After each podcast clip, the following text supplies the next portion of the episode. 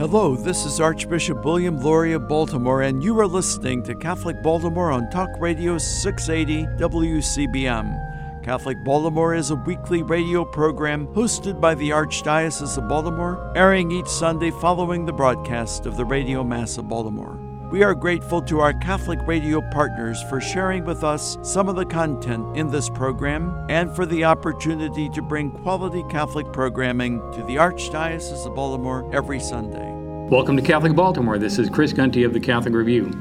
With us today is Holy Cross Father David Guffey, head of production for Family Theater Productions based in Los Angeles. We're talking with him today at the Catholic Media Conference in St. Petersburg, Florida. Welcome to the show. Thank you very much. Good to be here. So I understand that you've got a new film coming out about uh, the story of Father Patrick Peyton, whom we all know is the one who coined and popularized the phrase, a family that prays together stays together. First of all, give us a little bit of background about Father Patrick Peyton. Sure. Father Patrick Peyton uh, was an Irish immigrant to the United States. He, when he came to the United States, he found his vocation to be a priest, uh, joined Holy Cross. As a seminarian, he got very, very ill uh, with tuberculosis to the point that they thought he was going to die.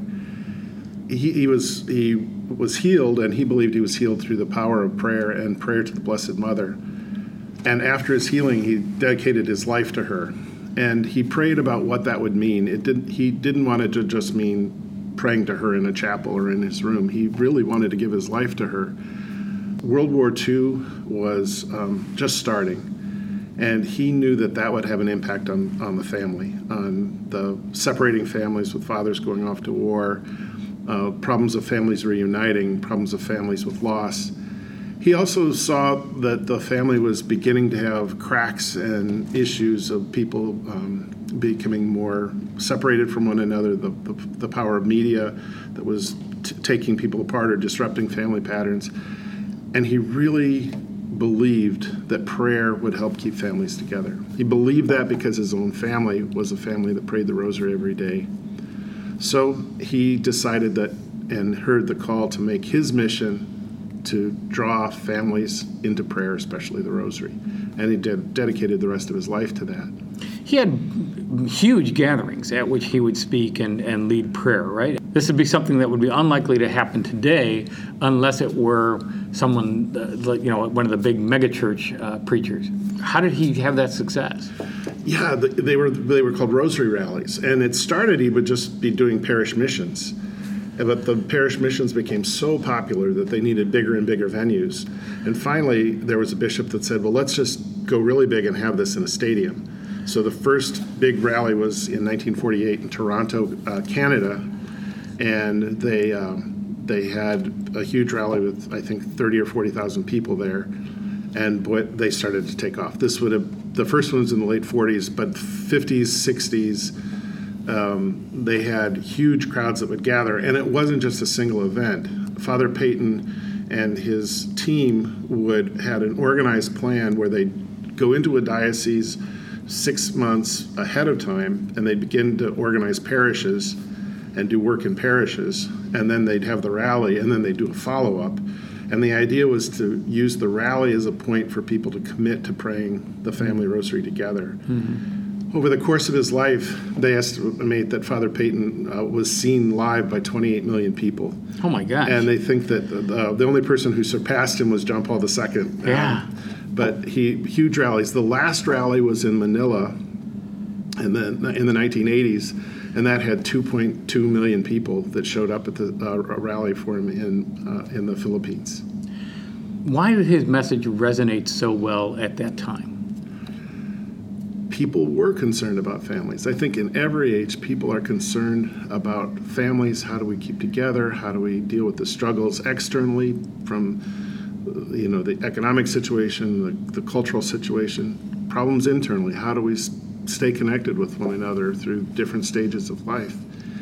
And there's something that resonates with people intuitively that if we pray together, if we have this thing that keeps us, that's bigger than all of us, that keeps us together, prayer, prayer to God, prayer through the intercession of our Blessed Mother, that that will help us do what we need to do and be who we need to be for one another. So why make this movie now? Families need help. Uh, we need family prayer. more probably more than ever. Families are changing.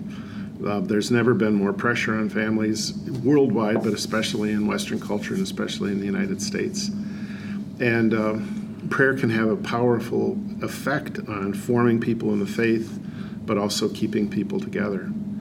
That's been recognized not only by our, our, our organization, but also the, the the Universal Church has recognized the message and the, life of Father Peyton, and his cause is moving through the congregation of saints.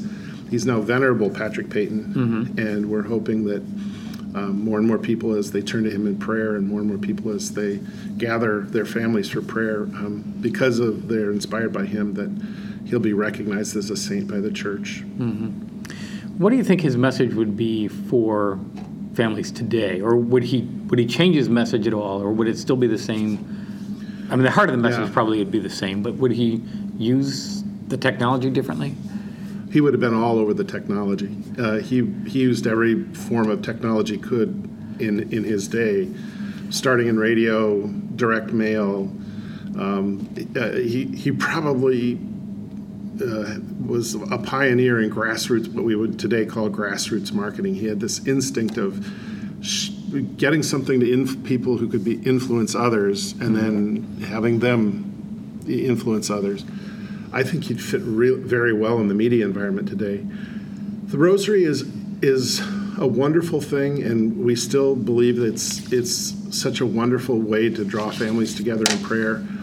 In our research that we've done for our organization, um, the Rosary it, it's it's not an entry level prayer mm-hmm. uh, form for many people. Um, there are many people that takes don't, a commitment. it takes a commitment. The other thing is you just have to know the prayers. Mm-hmm. It, it's amazing how many people don't know the Our Father, the Hail Mary, the Glory Be.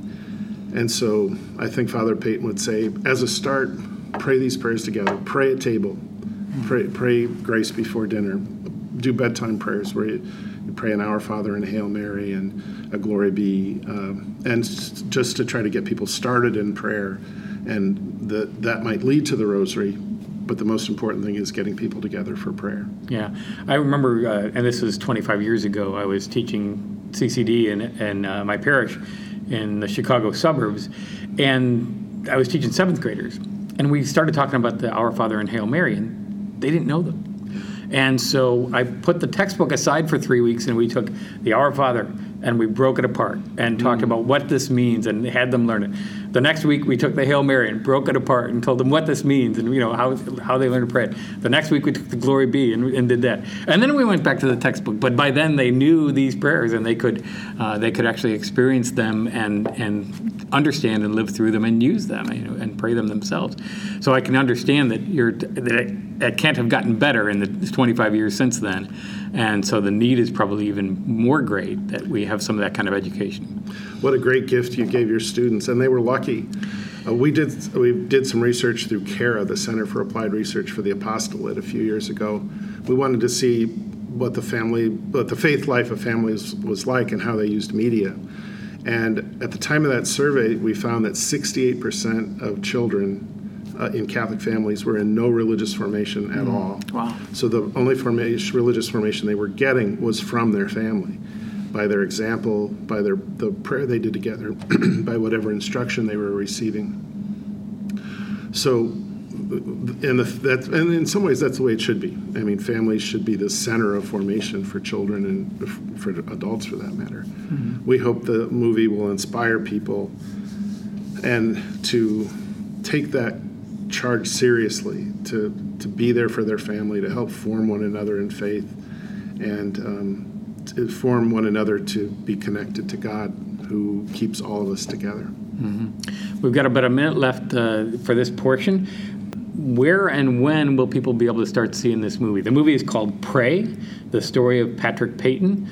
Uh, when when is it going to be out? We're looking for release in spring of 2020. Uh, uh, we've got a lot of people interested in it, mm-hmm. so it should be in, in theaters in the spring of 2020, and then it should be available on other platforms shortly after that. Mm-hmm. If people want to help or uh, help you get this along, what do they do? What is there a website they can go to? to sure. Um, familytheater.org, and that's our webs- um, that's our website, and there'll be more information about the movie, that movie, Pray, and other projects at Family Theater. Very good. We're talking today with Father David Guffey, head of production for Family Theater Productions. He's a Holy Cross priest uh, based in Hollywood, California. After the break, we're going to talk to him some more about some of the other efforts that uh, the, the Family Theater Productions and its corporate affiliates are going to be working on. You're listening to Catholic Baltimore. News from the Archdiocese of Baltimore and around the world from the Catholic Review. With overwhelming joy, Bishop Daniel R. Jenky of Peoria, Illinois, announced July 6th that Pope Francis had approved a miracle attributed to the intercession of Archbishop Fulton J. Sheen. According to a news release issued by the Diocese of Peoria, now that the miracle has been confirmed by Pope Francis, the Diocese of Peoria can formally begin planning for the beatification of Archbishop Sheen, which will take place in Peoria. The Pope authorized the Congregation for Saints' Causes to promulgate the decree at an audience July 5th. The miracle concerns the healing of James Fulton Engstrom of Washington, Illinois, who was considered stillborn when he was delivered during a planned home birth September 16, 2010. His parents, Bonnie and Travis Engstrom, immediately invoked the prayers of Archbishop Sheen and would encourage others to seek his intercession after the baby was taken to OSF Healthcare St. Francis Medical Center in Peoria for emergency treatment. Just as doctors were preparing to declare that he was dead, James Fulton's tiny heart started to beat at a normal rate for a healthy newborn. He had been without a pulse for 61 minutes. From the newsroom of the Catholic Review, this is Christopher Gunty. Do you want to know more about what's going on in the church and the world than you can get from your daily newspaper or local TV? Read the only publication in the Archdiocese of Baltimore that covers the church full time the Catholic Review. Pick up the print magazine monthly at your parish or have the Catholic Review delivered to your home every month. You can get fresh news every day online at CatholicReview.org. Subscribe to the Catholic Review e newsletter for twice a week updates. Just text CR Media to 84576. Find our app on Apple and Android and follow the Catholic Review on Facebook, Twitter, Instagram, and Pinterest. Wherever your faith takes you, Catholic Review Media is ready to inspire, teach, inform, and engage. Read it today in print and online at CatholicReview.org. That's CatholicReview.org.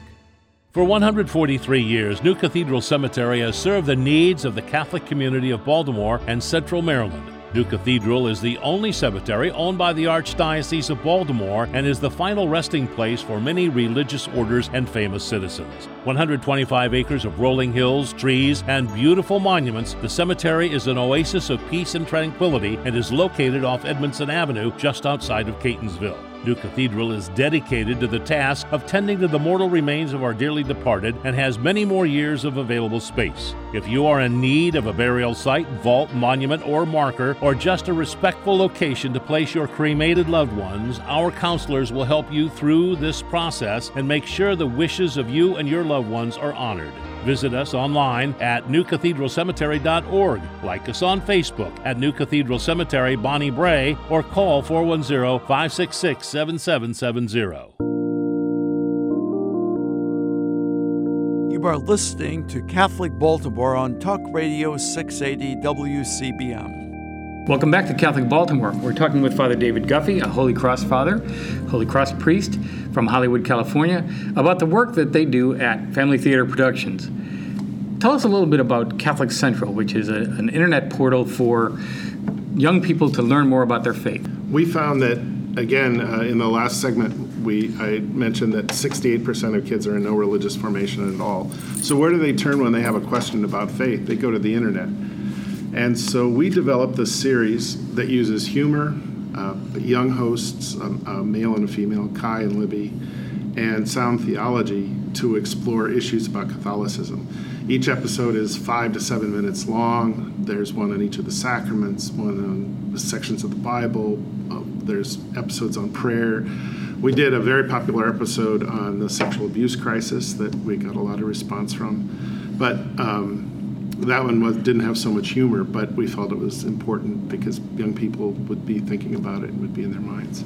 So this series uh, tries to fill a need, and it's been we've gotten some great response from it. Mm-hmm. So how do you how do you reach people with that? Because obviously, you know, part of the nature of this is people aren't coming to Catholic websites right. to look for information. They're going to you know, wherever they can. So if they if they Google Catholics and Eucharist, eh, how do, how does your your site come up?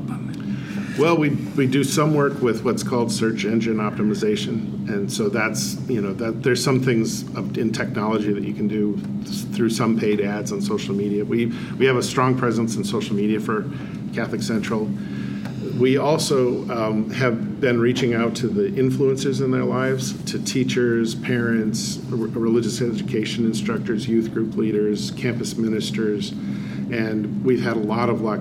And what's happened is they'll see the first one in a religious education program, or they'll, they'll see a first one because their grandmother asked them to see it, but then they'll look at the other topics available and they'll they'll start bouncing around and looking at others of the videos. Yeah, it sounds like the campus ministry would be a, a, a especially strong place to do that because those people at that age are kind of seeking, they're leaning away from the faith, they're not sure why they want to do this.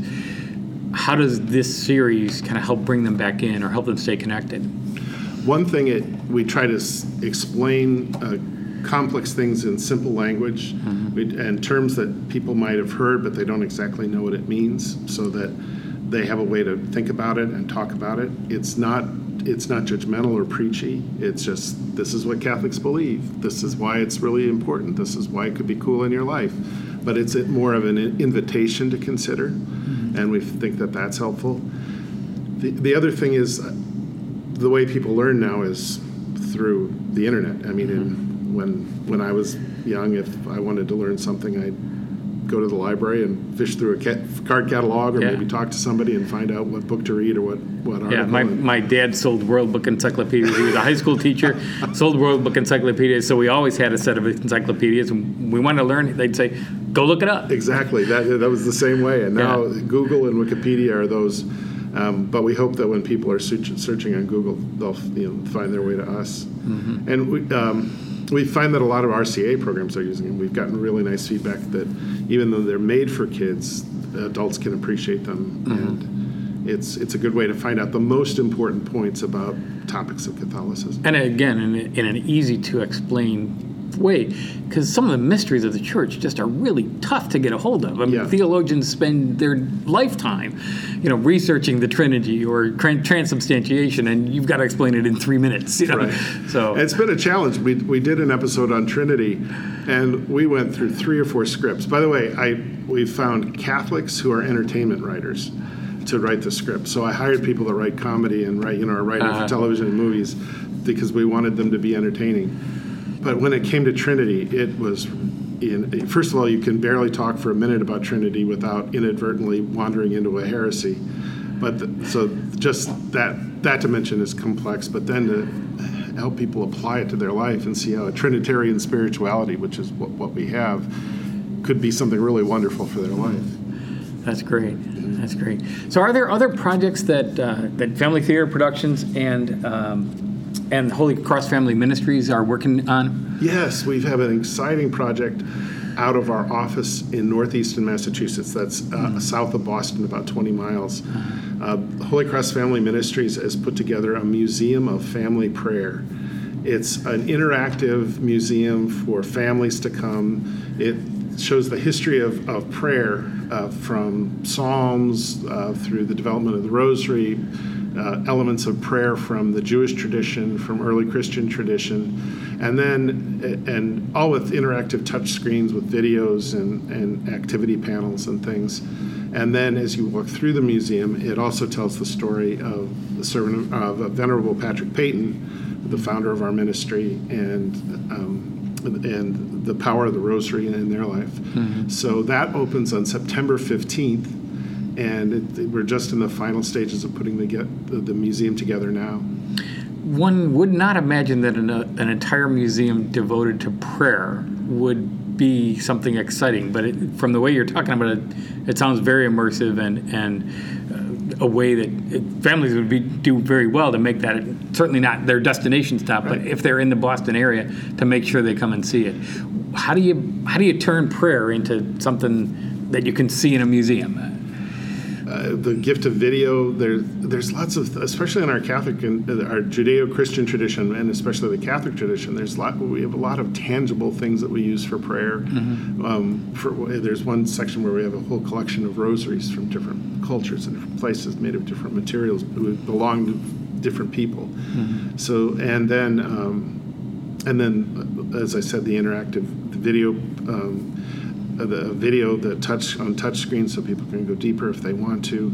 There's a rosary walk that's outside that has a lovely walk through the woods that has stations of the rosary that people can use uh, to pray to pray together as they leave the museum or enter the museum. Yeah, so it it, it just boggles my mind when you talk about the tangible nature of prayer and i know that you know one of the nice things about the rosary is there's 10 beads so if i wake up in the middle of the night and something's on my mind i've, I've got 10 prayer beads on my fingers. I don't need to pull the rosary off the nightstand. I can just, you know, do that.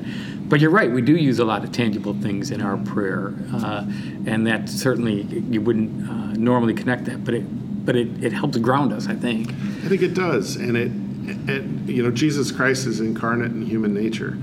And we believe that there's something about being incarnate as humans that's important. And so the Catholic Church has always used the senses as a way to draw people into prayer. Think eh, like think of a, a mass, eh, especially one of the big masses on Easter or Christmas, where really every sense is engaged. Mm. You know, the smell of incense, the smell of flowers, or, or Easter lilies at, um, at Easter, all the visuals that there are in church, uh, touch of, of, a pew, or um, mm and the taste, of course, of the consecrated host and the, and the wine. Mm-hmm. We do have just a, a, an amazingly deep tradition in the Catholic Church, and it's great for there to be places where people can go and experience that and kind of you know get involved in that. So it's it's great that you're opening that.